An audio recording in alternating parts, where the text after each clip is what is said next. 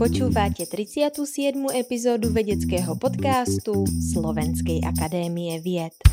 Vedeli ste, že výskum kozmu má v Košiciach už viac ako 50-ročnú tradíciu? Venujú sa mu vedci a vedkynie z Ústavu experimentálnej fyziky Slovenskej akadémie vied, konkrétne z oddelenia kozmickej fyziky. Pozvanie do podcastu prijal zástupca mladej generácie astrofyzikov Šimon Mackoviak, ktorý má za sebou niekoľko zaujímavých projektov a výsledkov. Vo svojom výskume sa venuje monitorovaniu svetelného žiarenia atmosféry Airglovu, detekcie ionosférických poruch a prepájaniu strojového učenia a astrofyziky. Stojí tiež za projektom Space Lab, ktorý rôznymi aktivitami približuje vesmír lajkom i vesmírnym nadšencom a v mladej generácii sa snaží zapáliť iskru záujmu o túto vedeckú disciplínu. Čo je to airglow žiarenie a prečo je dôležité jeho skúmanie? Ako sa dá strojové učenie využiť v kozmickej fyzike? Aj to sú otázky, na ktoré budem hľadať odpovede s našim hostom. Podcastom vás sprevádza Klára Kohoutová. Pán doktor, vítajte vo vedeckom podcaste Slovenskej akadémie vied. Ako sa dneska máte? Tak ďakujem pekne za pozvanie. Tak mám sa fajn, že ja mám pekné počasie, takže je to, je to také pozitívne, že prichádza jar. Aj keď na druhej strane často myslím na to, čo sa deje na Ukrajine a čo tam vlastne tá ruská armáda robí. Takže z toho som akože častokrát veľakrát smutný, ale celkovo, keď za seba môžem povedať, tak je to fajn. Množstvo detí sa túži stať kozmonauty. Bol toto aj váš prípad, ktorý vás následne nasmeroval na vedecký výskum kozmu? Konkrétne mňa až tak kozmonautika nebavila, keď som bol ako dieťa. Skôr ma zaujímala nočná obloha. Pamätám si, že keď som vlastne vyrastal na dedine, tak sme tam mali veľmi peknú nočnú oblohu bez svetelného znečistenia a naozaj to bolo niečo pre mňa veľmi fascinujúce a práve to taká vôľa pochopiť tomu, že vlastne čo je na tej nočnej oblohe, tak to viedlo k tomu, že by som začal študovať astronómiu, aby som sa začal tomu aj potom profesionálne venovať. Zaujímalo vás v detstve aj, aj hviezdy, že ste napríklad vedeli rozoznať veľký voz, malý voz a také? Áno, pamätám si na prvé súhvezdie, ktoré som vlastne tak nejak spoznal na oblohe, som mal asi 9 rokov a to bolo súhvezdie Leva a že bolo to pre mňa niečo také veľmi také očarujúce, že vlastne to, čo som v knihách videl, že ako tie hviezdy majú byť asi pospájane, že keď som to prvýkrát uvidel, že ako je to pospájane na tej nočnej oblohe, tak toto bolo pre mňa naozaj taký zážitok, ktorý si aj pamätám dodnes. Takže kedy vás učaril vesmír? asi okolo tých nejakých 9-10 rokov. Mám nejaké knihy, že, že mi rodičia dali s venovaním, tak takže vlastne je tam ten dátum ešte, ten rok, takže aj podľa toho viem to tak spätne určiť. A potom vlastne neskôr moja staršia sestra študovala fyziku, informatiku a nejak som sa dostal ku knihe študijných vlastne predmetov alebo programov, ktoré sa dali na fyzike študovať, aj keď som tam videl, že je tam astronomia a aké sú tam prednášky a aké sú tam témy, tak veľmi ma to zaujalo, až vlastne vtedy som sa rozhodol, že chcem to študovať ďalej. Počas svojho doktorandského štúdia ste sa venovali diagnostike plazmy v slnečnej korone. Vysvetlite nám, prečo je pre nás dôležité poznať procesy, ktoré sa dejú v slnečnej koróne. Štúdium Slnka bola jedna z takých oblastí, ktorá sa študovala v Bratislave na Matvíze, kde som študoval. Som veľmi rád, že som si zvolil túto tému, lebo bola to veľmi zaujímavá. Mal som výborných školiteľov, docentku Ziščákovú a docenta Dudíka. Naozaj sú to výborní veci, aj skvelí ľudia, veľa vecí ma naučili. Tá motivácia hlavná, že prečo vlastne študovať slnečnú koronu je tá, že tie vrchné vrstvy atmosféry Slnka sú oveľa teplejšie ako tie nižšie vrstvy, ktoré možno aj my vidíme, čo je vlastne fotosféra ktoré majú okolo radovo tisíce stupňov a tá korona má milióny až 10 milióny stupňov. Čiže naozaj je tam veľký teplotný rozdiel a doposiaľ nie je znám, že ako vzniká ten ohrev korony. Čiže vlastne ten výskum, ktorý sme spolu robili, tak smeroval k tomu k pochopeniu, že čo môže spôsobovať tento ohrev korony.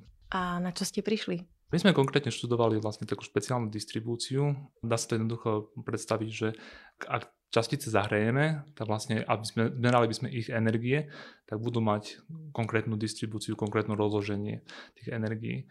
Ale vlastne pri, v tej slnečnej korone sa tam nachádzajú aj iné typy distribúcií a vlastne tie sme sa snažili diagnostikovať pomocou spektrálnych pozorovaní. Vlastne využívali sme na to jednak merania zo satelitov, mali sme aj vlastné pozorovanie na japonskom satelite Hinode a snažili sme sa tieto pozorovania spojiť s teóriou, že ako by tieto distribúcie mali vznikať a podarilo sa nám aj nájsť určitú shodu medzi tú teóriou, ktorá bola pomerne nová v tých rokoch, keď som to študoval, a s pozorovaniami. Ako mladý vedecký pracovník ste pracovali na Astronomickom ústave Akadémie vied Českej republiky, neskôr ako postdoktorant na univerzite v Ženeve. Nuká sa mi preto otázka porovnania vedeckého výskumu vo vašej oblasti na týchto pracoviskách a prečo ste sa vlastne nakoniec rozhodli vrátiť sa na Slovensko? Vrátiť na Slovensko a konkrétne aj do Košíc, tým, že vlastne 9 rokov som v Bratislave tak vlastne dôvod bol ten, že vlastne aj moja manželka je z východu a sme sa rozhodli, že chceme vlastne tu zapustiť korene a že sa chceme vrátiť bližšie k rodine, čo sme veľmi radi, že sme spravili takéto rozhodnutie, lebo si myslím, že Košice sú naozaj veľmi pekné miesto na život keď som to mal akože nejak porovnať, tak celkovo veľmi to závisí stále aj od eh, ľudí, ktorých tam stretnete, aj od témy, ktorú študujete, že vlastne tomu, čo som sa venoval aj v Čechách a potom neskôr vo Švajčiarsku, boli to trošku iné témy. Aj v každých z tých témach tá komunita používa iné prístupy, takže nedá sa to akože nejak porovnať, čo bolo lepšie alebo horšie, ale bolo to veľmi pre mňa obohacujúce, že vlastne všetko prispelo k tomu, aby som vlastne rozšíril nejaké to svoje poznanie, že ako tá celková veda funguje spoznal nových ľudí, spoznal nové aj technológie a všetky vlastne tieto skúsenosti sa snažíme tuto využívať vlastne v Košiciach na tomto pracovisku, kde vlastne tiež všetko akože inak funguje, ako som bol možno zvyknutý, ale o to viac vlastne sa snažím tieto skúsenosti tu využiť. Keď sa povie vesmírny výskum, asi málo kto si ho hneď spojí so Slovenskom. Teda skôr sa nám vybavia iné krajiny ako Spojené štáty americké, Rusko alebo Čína. V roku 2020 ste tento fakt komentovali slovami, citujem. Máme vyššie polstoročnú tradíciu vesmírneho výskumu a inžinierstva, ale všeobecné povedomie o týchto aktivitách najmä medzi mladou generáciou je na veľmi nízkej úrovni. Konec citácie. Prečo tomu tak je? Neviem presne určiť, že vlastne kvôli čomu. Myslím si, že je dôležité stále akože prezentovať svoje výsledky a snažiť sa ich priblížiť vlastne jednak aj kolegom, ale aj širšej verejnosti. Preto vlastne, keď som prišiel do Košic, že bol som naozaj prekvapený z toho, že vlastne aké úžasné veci sa tu proste v minulosti robili, že to naozaj aj s kolegami, s ktorými tu pracuje, Špali Bobík, Jano Baláš, Igor Sterharský, že naozaj sú to výborní odborníci vo svojej oblasti a že možno, že celková verejnosť až tak o nich nevie. Takisto aj tá práca, ktorej sa venovali, či už sú to meranie na lovnickom štíte, alebo sú to misie, vesmírne misie, na ktorých sa podielali, že neviem, či aj vy ste vedeli, že viac ako 20 prístrojov, ktoré leteli do vesmíru, boli vytvorené tuto v Košiciach. Takže sú to také informácie, ktoré sú plne veľmi zaujímavé a že myslím, že aj pre širokú verejnosť je to niečo nové, čo by ich mohlo zaujímať. Preto vlastne sme sa snažili, aj ja sa vo svojej práci snažím tieto mm, informácie komunikovať, aby ľudia vedeli, že vlastne v Košiciach sa takéto veci robia. Čo to bolo za tie prístroje, ktoré ste spomínali, ktoré sa dostali do vesmíru? Tak bolo to väčšinou prístroje na meranie častíc. V podstate bolo to nastavené už tak historicky, že vlastne už aj keď samotné meranie na Olinskom štíte začali v tých 50 rokoch, tak vlastne tá idea na tú dobu bola podľa veľmi dobre zvolená, že vlastne meranie vlastne častíc kozmického žiarenia bolo to v podstate iba nejakých 40 rokov potom, ako vôbec tieto častice boli objavené, čiže vlastne celosvetovo bol to veľký trend. A potom vlastne neskôr v 70. rokoch, keď začal program Interkosmos, tak bol to vlastne taký program vesmírny pre tieto krajiny, ktoré patrili do Sovjetského zväzu a v rámci Slovenska iba Košice vlastne boli zapojené do tohto programu a vlastne pracovalo som na viacerých vesmírnych misiách a boli to väčšinou časticové detektory, ktoré merali charakteristiky magnetosféry na Zeme. Čo sa s tými prístrojmi stalo? Vrátili sa potom nazad? Sú tu niekde v Košiciach? Alebo už sú nefunkčné? Alebo zostali vo vesmíre? V podstate všetky tie prístroje zostali vo vesmíre alebo neskôr oni vlastne keď sa dostanú na nižšiu orbitu, tak zhoria v atmosfére. Ale máme tu aj dve takéto krabičky, takéto pasívne zariadenia, ktoré mal Ivan Bela so sebou na svojej vesmírnej misii. Čiže tieto mal on na vesmírnej stanice Mir a priniesol ich naspäť. Čiže aj toto ich dole máme. Keď vlastne išli tieto zariadenia do vesmíru, tak oni tam išli s nejakou posádkou alebo tam išli nejak samostatne? Väčšinou sú to automatické sondy, čiže vlastne oni samostatne sa dostanú na bežnú dráhu a vlastne všetko je tam už tak nastavené, že kedy sa majú spustiť tie merania a následne sa tie dáta posielajú na Zem, čiže potom vlastne následne sa spracovávajú. Ešte sa vrátim ku tej otázke, že nie je veľmi ten vesmírny výskum spojený s tým Slovenskom alebo konkrétne ešte s Košicami, tak zlepšilo sa to za tie posledné dva roky, lebo ten citát, čo som spomínala, tak ste hovorili v roku 2020. Myslíte si, že je dneska na tom tá slovenská spoločnosť lepšie, čo sa týka vlastne znalosti vesmíru? Myslím, že áno. Myslím, že áno. Celkovo aj my naše aktivity snažíme hlavne cieliť tuto v Košiciach. V podstate sa nám podarilo zachytiť aj viacerých študentov cez, cez práve cez tieto aktivity aj nové spolupráce, či s univerzitami alebo s IT firmami, čo sú to v Košiciach. Čiže na základe aj týchto spoluprác myslím, že môžem hodnotiť, že áno, že bolo to úspešné a chceme v tom ďalej pokračovať.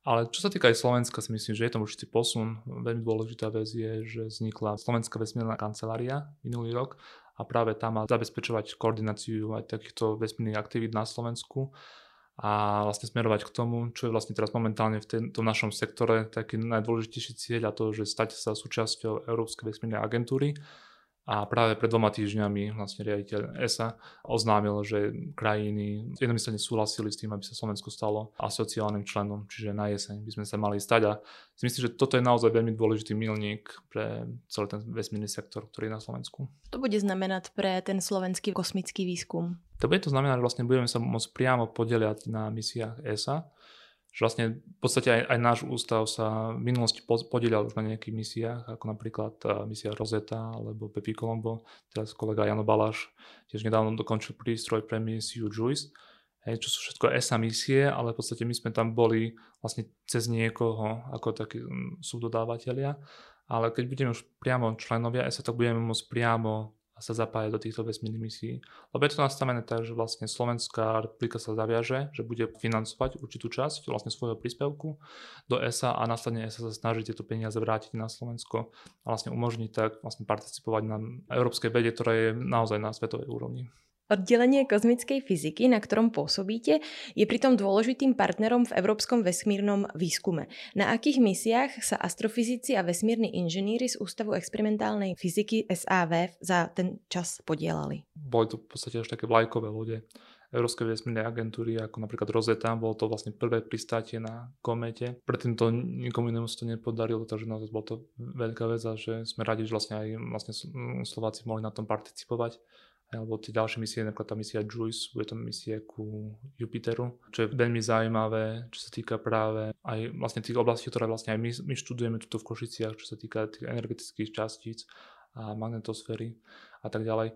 Čiže sú to naozaj veľmi zaujímavé misie, ale skôr na tom participovali kolegovia ako Jano Baláš, že ja priamo som na tom nespolupracoval. Ako sa dá pristať na komete? Však kometa sa hýbe. Bolo to veľmi zaujímavé vymyslené. Najprv ten hlavný modul, tá Rosetta, misia priletela ako komete a začala obiehať okolo nej, že dostala sa na obežnú dráhu.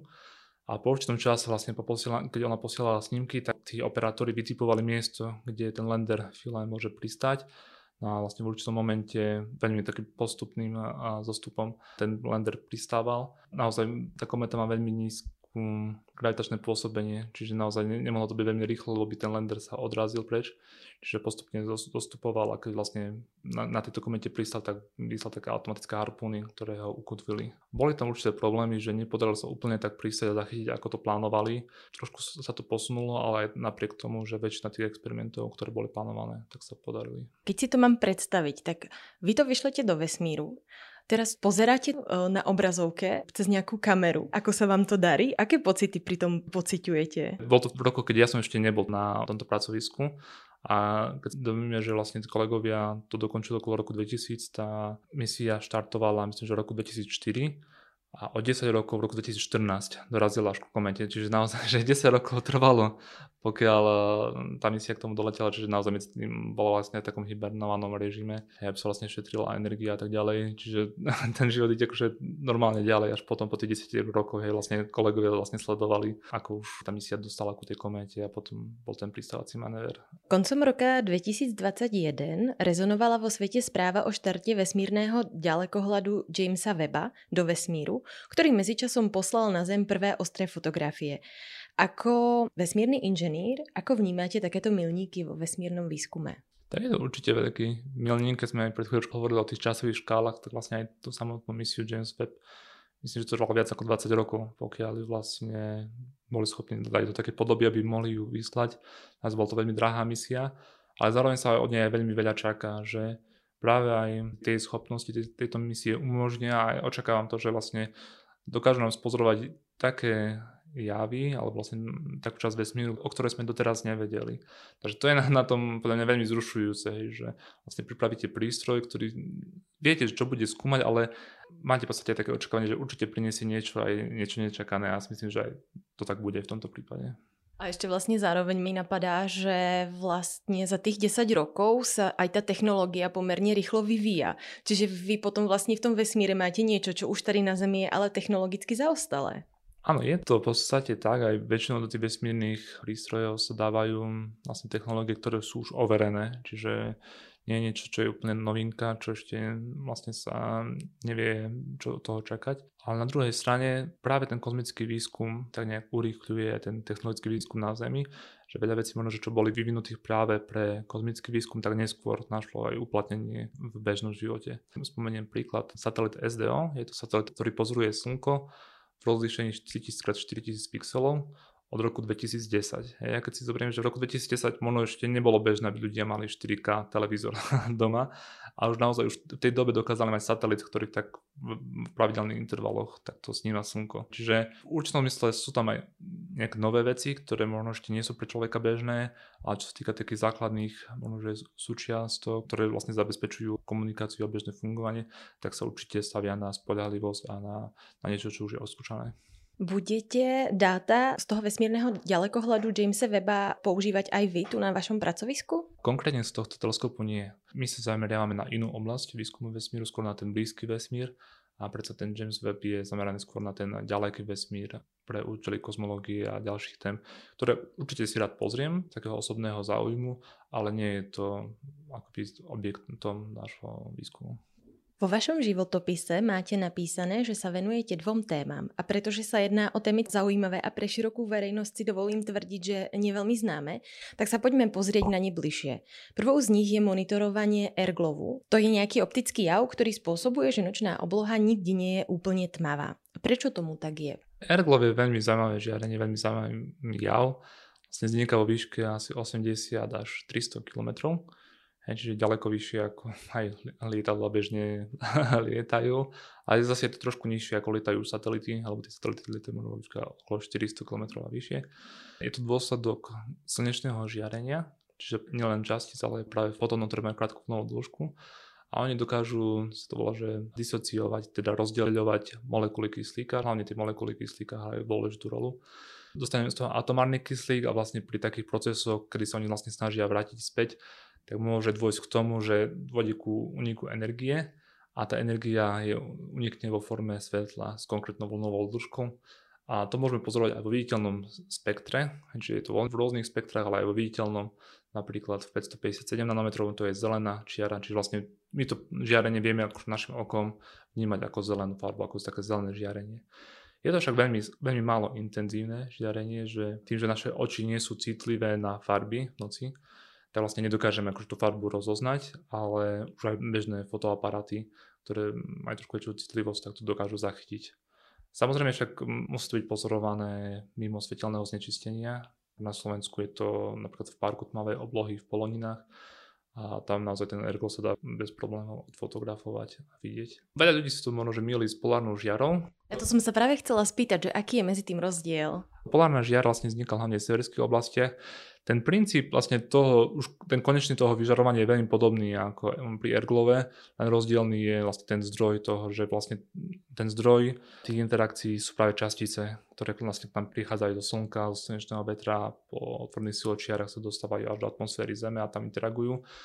A tá polárna žiara je tisíckrát aj desatisíckrát intenzívnejšia ako erglov, preto môžeme bez problémov vidieť aj voľnými očami ale nachádza sa práve iba v tých polárnych oblastiach, kdežto airglow je vlastne kontinuálne mm, okolo celej našej Zeme. A môže teda zároveň byť viditeľný aj niekde v tých severských oblastiach aj ten airglow a aj tá polárna žára? Áno, áno, je to možné. Napríklad aj astronauti z ISS to vlastne bežne vedia vidieť obidva tieto javy súčasne. Vy ste spomínali Poloniny, že tam je veľmi dobrá nočná obloha. Kde ešte na Slovensku sa dá pozorovať obloha bez toho svetelného znečistenia? Tak napríklad toto bližšie tiež je Muránska planina, že sú to miesta, kde sú, kde sú dobré podmienky, alebo potom vo Veľkej Fatre sú tiež, tiež dobré miesta, ale tá podmienka je hlavne, že musíte byť čo najďalej od veľkých miest, a práve ten severovýchod Slovenska je taký, že vlastne tam sa nenachádza žiadne väčšie veľké mesto, čiže kvôli tomu tie podmienky sú akože také najvýhodnejšie. Je Airglow pre ľudstvo aj prospešným javom? Vieme ho nejako využiť? Áno, je to prospešný jav kvôli tomu, že vlastne vďaka Airglowu môžeme vidieť, čo sa deje práve v týchto výškach okolo 100 až 300 km. Môžeme sa predstaviť ako nejaký displej alebo nejaký monitor, hej, ktorý vlastne nám ukazuje to, čo sa tam deje, lebo naozaj je tam veľmi veľa javov, ktoré sa tam odohráva. A práve v týchto výškach sa nachádza ionosféra, to je vlastne tak nabitá časť našej atmosféry a tá je veľmi dôležitá napríklad pre rádiovú komunikáciu, čiže vlastne pre pozemnú, kde sa vlastne tie rádiové vlny odrážajú od ionosféry a potom vlastne prichádzajú späť na Zem.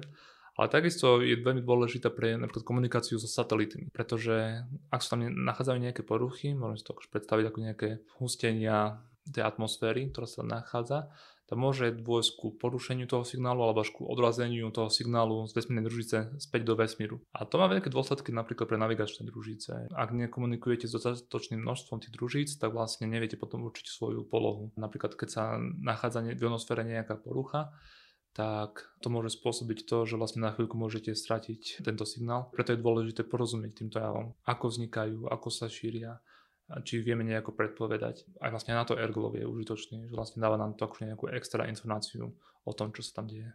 Airglow žiarenie nie je dobre viditeľné voľným okom. Ako ho teda vedci monitorujú a prečo je dôležité toto žiarenie skúmať? Máme my naše vlastné prístroje, ktoré ich pozorujeme práve v Poloninách. Je tam astronomické observatórium na kolonickom sedle. A pred dvoma rokmi sme tam vybudovali takú stanicu na pozorovanie Airglowu. A máme tam viacero zariadení, jednak optických, kde v konkrétnych spektrálnych voľnových dĺžkach a v konkrétnych spektrách vlastne to airglow pozorujeme jednak pomocou stále oblohy kamery, aj pomocou fotometrov. Sú tam aj spektroskopické merania. Plus vlastne máme tam aj príjimač na signál navigačných družíc, čiže vlastne aj tú ionosféru vieme ta, takýmto spôsobom monitorovať. Čiže vlastne to sú naše zariadenia, ale vlastne potom celosvetovo existujú ďalšie merania, hlavne optickými prístrojmi a takisto sú aj optické merania na satelitoch. Aj teraz pred pár rokmi vlastne NASA vypustila dve misie, jedna sa volá Gold, druhá Icon, ktoré sú práve zamerané na pozorovanie airglowu. V rámci vášho výskumu sa vám podarilo vyvinúť novú metódu modelovania variability Airglowu, a to prostredníctvom strojového učenia a umelej inteligencie. Popíšte prosím našim poslucháčom, čo ste to tie stroje vlastne naučili robiť. Áno, to strojové učenie je podľa mňa výborný nástroj. Pred pár rokmi som sa začal tomu venovať a ukázalo sa to, že to naozaj veľmi niečo efektívne. Hovorí sa, že vlastne to strojové učenie by mohlo byť ako nejaký štvrtý pilier samotného vedeckého výskumu, kdežto tie prvé tri piliery sú najprv teória, druhý pilier sú experimenty, čiže priamo meranie toho, čo sa, čo sa deje. Keď sa porovnajú tie merania s teóriou, vlastne tak môžeme prichádzať k novým objavom. Ten tretí pilier sú simulácie, podstate tiež sa to rozvinulo pred pár desiatkami rokov, keď prišli počítače, že vlastne ľudia si tu, to čo mali teoreticky nejak odvodené, tak si to vedeli vlastne spustiť aj tisícekrát a dokázali tak nasimulovať nejaké procesy. No a vlastne strojové učenie sa stáva takýmto štvrtým pilierom, kde vlastne, keď máme veľké množstvo dát, tak vieme vlastne ten stroj naučiť, že ako sa tie javy vlastne prejavujú. Čiže vlastne ten stroj, on nemusí ani rozumieť tomu, že ako tie javy vlastne fungujú, že aká fyzika tým za tým je, ale na základe tých dát, ktoré on má, tak sa vlastne on dokáže tie jednotlivé udalosti naučiť.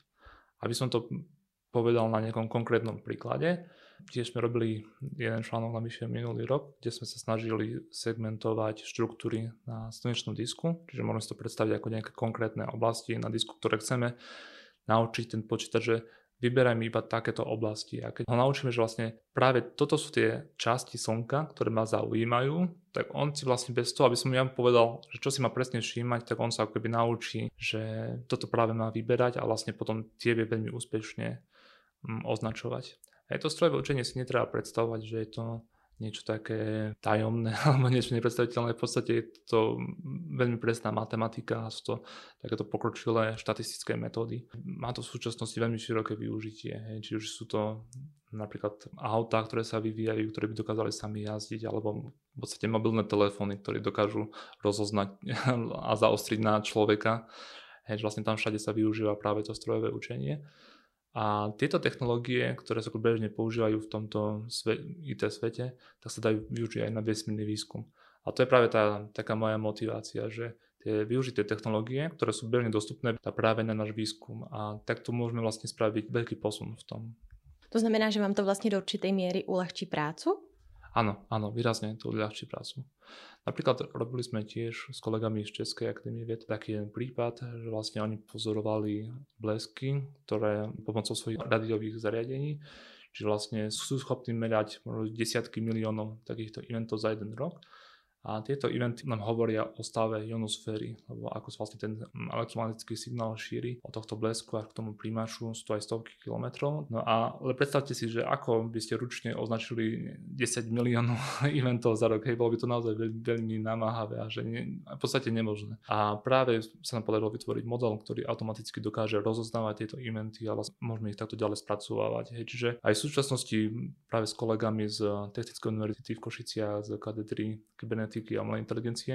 Máme veľmi dobrú spoluprácu a práve sa snažíme tieto technológie a tieto modely strojového učenia využívať a nám to výrazne uľahčuje prácu. Si myslím, že aj do budúcna to bude akože veľký trend vo vede, lebo naozaj množstvo dát, ktoré možno, že stoja niekde na hardiskoch a sú nespracované, tak vlastne tak, tak sa budú môcť v automatickom režime spracovať a verím tomu, že kopec nových objavov to môže priniesť. Vy ste sa pred niekoľkými dňami vrátili z konferencie v Amerike, kde ste odborníkom predstavili vaše výsledky v tejto oblasti. S akým ohlasom ste sa stretli? Bola to veľmi zaujímavá konferencia a práve to bola stôl, že Machine Learning in Heliophysics, čiže žitie strojového učenia v heliofyzike. Heliofyzika je tá časť vlastne fyziky blízkeho vesmíru, čiže od Slnka po Zem až vlastne celej našej heliosfére. Pre mňa bolo hlavne zaujímavé to, že aj tu, čo robíme v Košiciach, že je v podstate na takéto úrovni, ako robia aj ľudia v Európe alebo v Amerike, boli tam ľudia z NASA, z amerických univerzít, a že naozaj že bolo aj pre nich niečo zaujímavé, že nie je to, že v Košiciach robíme niečo, čo by bolo možno, že 3, 4, 5 rokov, akože nejak pozadu, ale že to sú naozaj najnovšie veci, ktoré sa vo svete robia. Rubrika Buď alebo Cesta do vesmíru alebo do vysnívanej destinácie?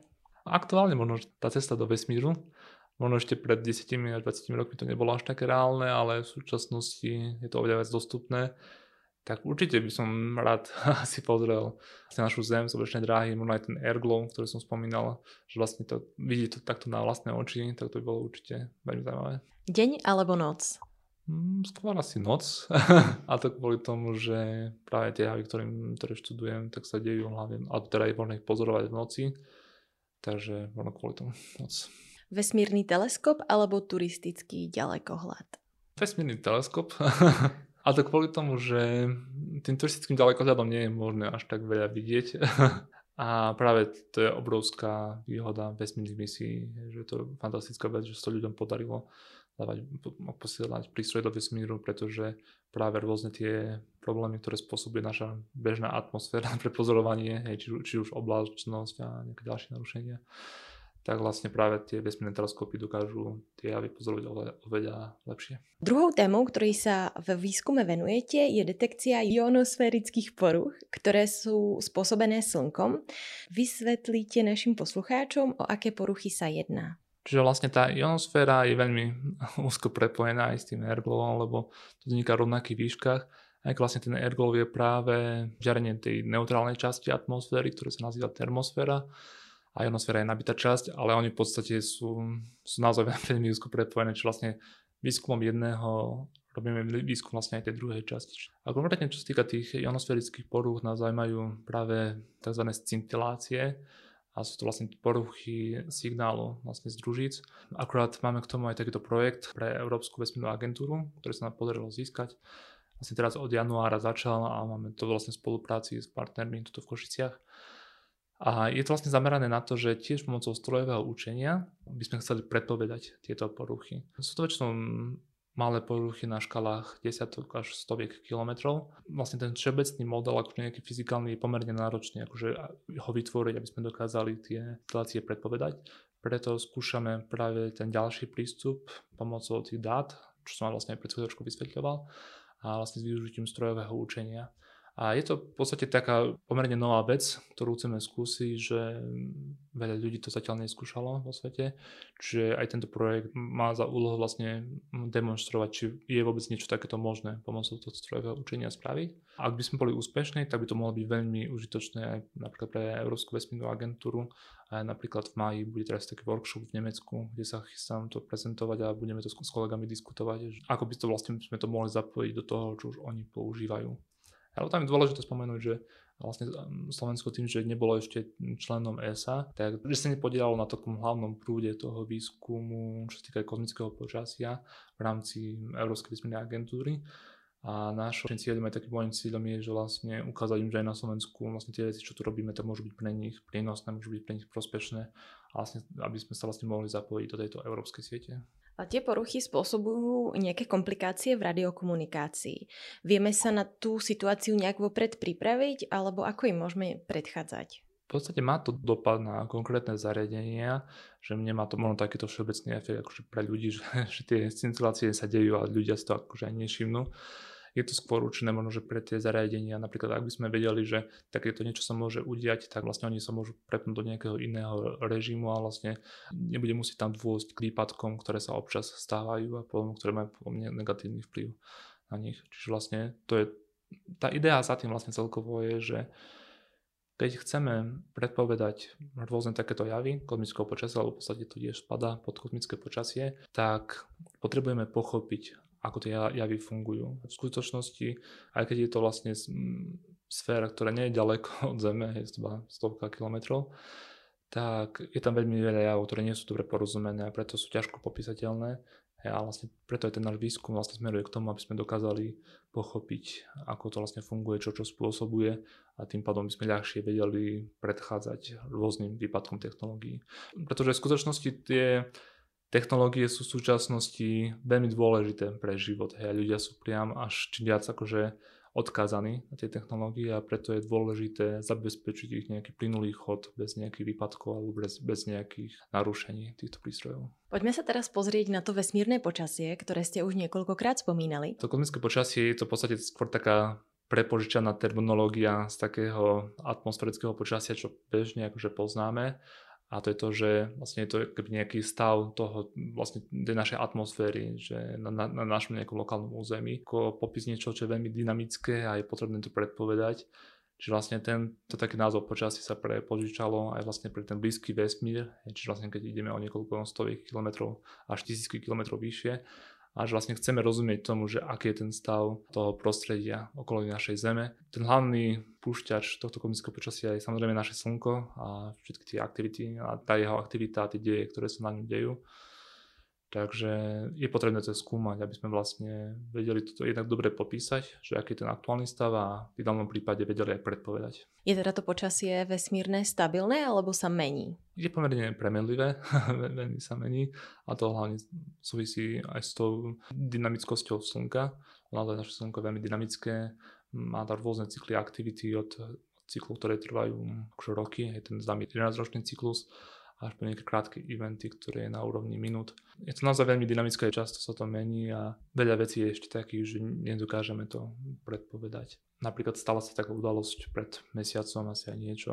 Bol štart satelitov Starlink. Oni sa dostali na nejakú výšku asi 200 km a potom vlastne mali postupne sa dostať na svoju orbitu nejakých 600 km.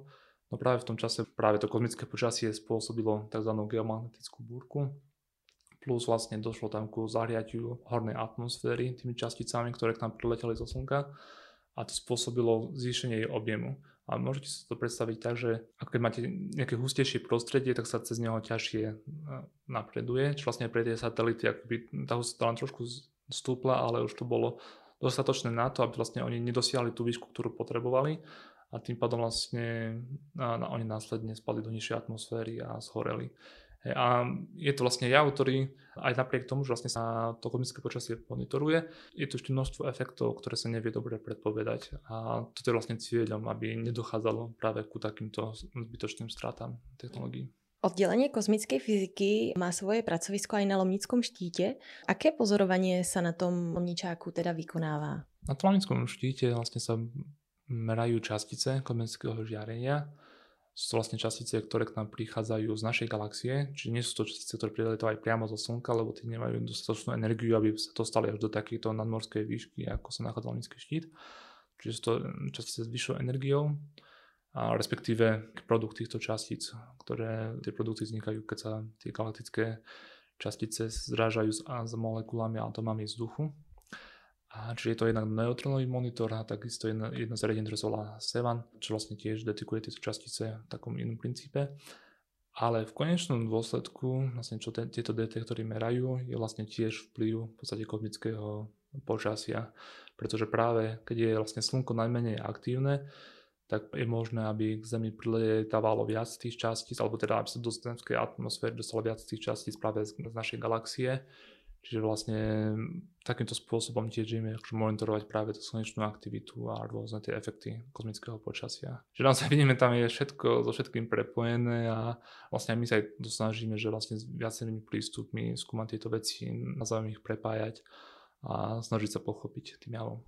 Poďme sa pozrieť na projekt Space Lab, za ktorým stojíte a ktorý prepája vedcov kozmických inžinírov s nadšencami pre vesmírny výskum a zástupcami z radov odbornej verejnosti. V Košiciach tak vznikol vlastne veľmi unikátny priestor na spoločné diskuzie, workshopy a stretnutia. Čo bol vlastne hlavným dôvodom, hlavnou nejakou pohnutkou vašou, že ste si povedali, idem urobiť takýto projekt? Tak tá hlavná motivácia bola asi to, keď som videl, že aké veci, podľa mňa naozaj veľmi kvalitné sa u nás toto laboratóriu robili aj predtým, ako som ja tu prišiel, to vlastne sa robili ja. Možno aj ako sa málo o tom vedelo, aj nielen medzi všetkou verejnosťou, ale mal som pocit, že aj medzi ľuďmi, ktorí sú akože v nejakej blízkej téme preto som chcel to vlastne dať trošku tak nejak viac do povedomia. Aj tá vlastne značka Space Lab, to bolo vymyslené to tak, že keď som nie, niekomu aj prezentoval, že som z oddelenia kozmickej fyziky, ktorý patrí pod Ústav experimentálnej fyziky Slovenskej akadémie vied, že je to veľmi naozaj dlhý názov, tak je to v podstate taká skrátka, že to si ako bežní ľudia zapamätajú, že je Space Lab a že vedia, že v Kožiciach je to nejaký Space Lab, kde sa ľudia venujú vesmíru. A myšlienka bola aj to, že vytvoriť už túto komunitu v rámci Košic. Poznám tu veľmi veľa šikovných ľudí, ktorí možno, že pracujú vo firmách, alebo možno sú z nejakých iných odborov, ale zaujíma ich vesmír. Takže vlastne vytvoriť im aj taký priestor, že vlastne môžeme sa stretnúť a vlastne diskutovať o vesmíre, navzájom si vymieňať informácie. Že vlastne toto bola vlastne taká hlavná myšlienka. Vy ste v rámci Space Labu zorganizovali niekoľko diskuzí, tzv. Space Talk. Aké témy a akých hostí ste mali? Áno, tak mali sme zatiaľ 13 takýchto stretnutí. Mali sme tu rôznych hostí. Najprv to boli samozrejme kolegovia, čo pracujú tuto u nás, ale potom aj moji bývalí kolegovia z Bratislavy, takisto sme, sme tu mali kolegov z Asplonického ústavu, z Tatier. Naozaj sa snažím tých hostí pozývať aj podľa nejaké aktuálnosti tých tém, ktorým sa venujú, aj podľa toho, aby to proste bolo také pestré, aby sa ľudia naozaj stále čo nové vedeli dozvedieť. Čo máte na svojej práci úplne najradšej? Najviac sa mi páči, že to nie je jednotvárne, že je to niečo, čo vlastne stále je to niečo nové, čo môžem skúmať, čo môžem objavovať a že stále vzniknú aj nejaké nové komplikácie, ktoré treba prekonávať a zároveň sa mi páči tá veľká sloboda, čo veľmi ocenujem na Slovenskej akadémii vied, že vlastne dáva vedcom akože slobodu, že naozaj oni si môžu vybrať tému, ktorú, ktorá ich najviac zaujíma. A toto mám naozaj veľmi rád, že vlastne môžem sa venovať presne tým veciam, ktoré si myslím, že sú zaujímavé, že, sú, že stojí za to, aby, aby sa skúmali. Takže toto asi. Ste na začiatku svojej kariéry, čoho by ste chceli dosiahnuť? Tak myslím, že určite ako každý vedec by som chcel objaviť niečo veľmi zaujímavé. Myslím si, že práve aj tými technológiami, ktoré som si osvojil, aj tie prístupy toho strojového učenia si myslím, že môžu vygenerovať naozaj takto nejaký objav. Aj sa pozrieť na tie dáta, možno už, ktoré sú dostupné, alebo možno ešte, ktoré sa získajú. A si myslím, že bude možné tam akože nájsť niečo, čo ešte ľudia nevideli. Takže určite asi toto je najväčšia motivácia, že nájsť niečo také, čo by mohlo byť akože aj v konečnom dôsledku aj užitočné aj pre ľudí aby vlastne celková tá spoločnosť sa mohla potom posunúť. Ako vyzerajú sobotné rána u vás doma? Sobotné rána? Tak uh, celkovo veľmi rád spím. Takže keď je možnosť, tak si rád pospím. Ale inak je to také bežné, že skôr vlastne tie soboty máme také, že keď potrebujeme niečo akože zariadiť na byte alebo aj upratať, tak klasicky skôr a potom tie nedele máme skôr také, také voľné s manželkou, že niekde ideme ale často chodívame k rodičom na návštevu a tak, takže nemám nejakú typickú sobotu. Aké máte koničky? Čo okrem vesmíru vás zaujíma? Zaujímavá hudba, sám hrám na husle. Aj keď v poslednom čase, v posledných rokoch dosť málo sa tomu venujem, ale verím, že nejak sa k tomu dostane viacej, lebo je to niečo, čo, čo ma zaujíma. Rád počúvam hudbu a mám rád veľmi prírodu, čiže tiež keď je aj takéto počasie ako dnes, že už je teplo, že prichádza jar, tak už sa teším, že vlastne bude sa dať ísť niekde vonku. A akú hudbu? nemám nejaký vyslovne nejaký špeciálny žáner. Tak v podstate počul som takú veľmi dobrú definíciu, že v podstate každá hudba, ktorá je hraná s nejakým nadšením alebo s takým nejakým oduševnením, tak vlastne je, je dobrá. a myslím, že sa s tým, tým totožňujem. Ale skôr tak, možno čo sa týka viac jazzu alebo takémuto typu hudby, tak skôr takto inklinujem. Rubrika Veda versus viera. Čo veríte? To je veľmi dobrá otázka, lebo vlastne aj tak rozdeľujem, že vlastne veda je to, čo dokážeme nejak zmerať a viera je to, čo nedokážeme prístrojmi zmerať. Čiže v takéto definícii verím, že existuje Pán Boh, že verím, že je dobrý. Um, je, je to pre mňa veľmi taká dôležitá časť života, že naozaj jednak bol som tam aj, aj tak vychovaný, ale aj, aj vlastne sám som sa potom neskôr rozhodol, že chcem tomuto veriť, že že som v podstate rád, že vlastne vnímam to ako určitý dar, že rozumiem, že každý človek si má možnosť vybrať alebo sa rozhodnúť, ale ja som rád, že som akoby mm, tomuto uveril. Na záver by som vás poprosila, aby ste odporúčil našim poslucháčom nejakú knižku, ktorú ste v poslednej dobe čítali, alebo film, seriál, ktorý sa vám veľmi páčili. Nemusí to nutne súvisieť priamo s vašou prácou, s vašim vedeckým zameraním. Tak viem, že nemusí to súvisieť, ale akože čítal som veľmi dobrú knihu, súvisí s prácou, volá sa to Moc faktov. A je to naozaj veľmi zaujímavá kniha, že je to jedného švedského autora, ktorý sa snažil ukázať, že vlastne nejaké naše vnímanie reality je veľmi skreslené rôznymi okolnostiami a je dôležité sa držať faktov a konkrétnych dát, že už o tom možno aká je celková situácia vo svete. Napríklad, či a veľa ľudí má napríklad strach z lietania, je, že vlastne keď sa človek drží týchto dát, tak vlastne príde na to, že je to naozaj najbezpečnejšia forma dopravy. A mnoho, mnoho ďalšieho, že naozaj je to kniha, ktorá sa podľa mňa oplatí si prečítať. A si myslím, že aj pre ľudí, bežných, bežného čitateľa určite to môže byť zaujímavé. Pán doktor, veľmi pekne vám ďakujem za príjemne strávený čas vo vašej spoločnosti, naše milé posluchačky a milí posluchači. Dúfame, že ste sa dozvedeli niečo nové a zaujímavé v oblasti slovenskej vedy. Dramaturgicky sa na dnešnej epizóde vedeckého podcastu SAV podielali Katarína Gálíková a Klára Kohoutová. Technická podpora Martin Bystriansky. Ak sa vám náš podcast páči, dajte o ňom vedieť aj svojim priateľom. Každé vaše zdieľanie nás poteší.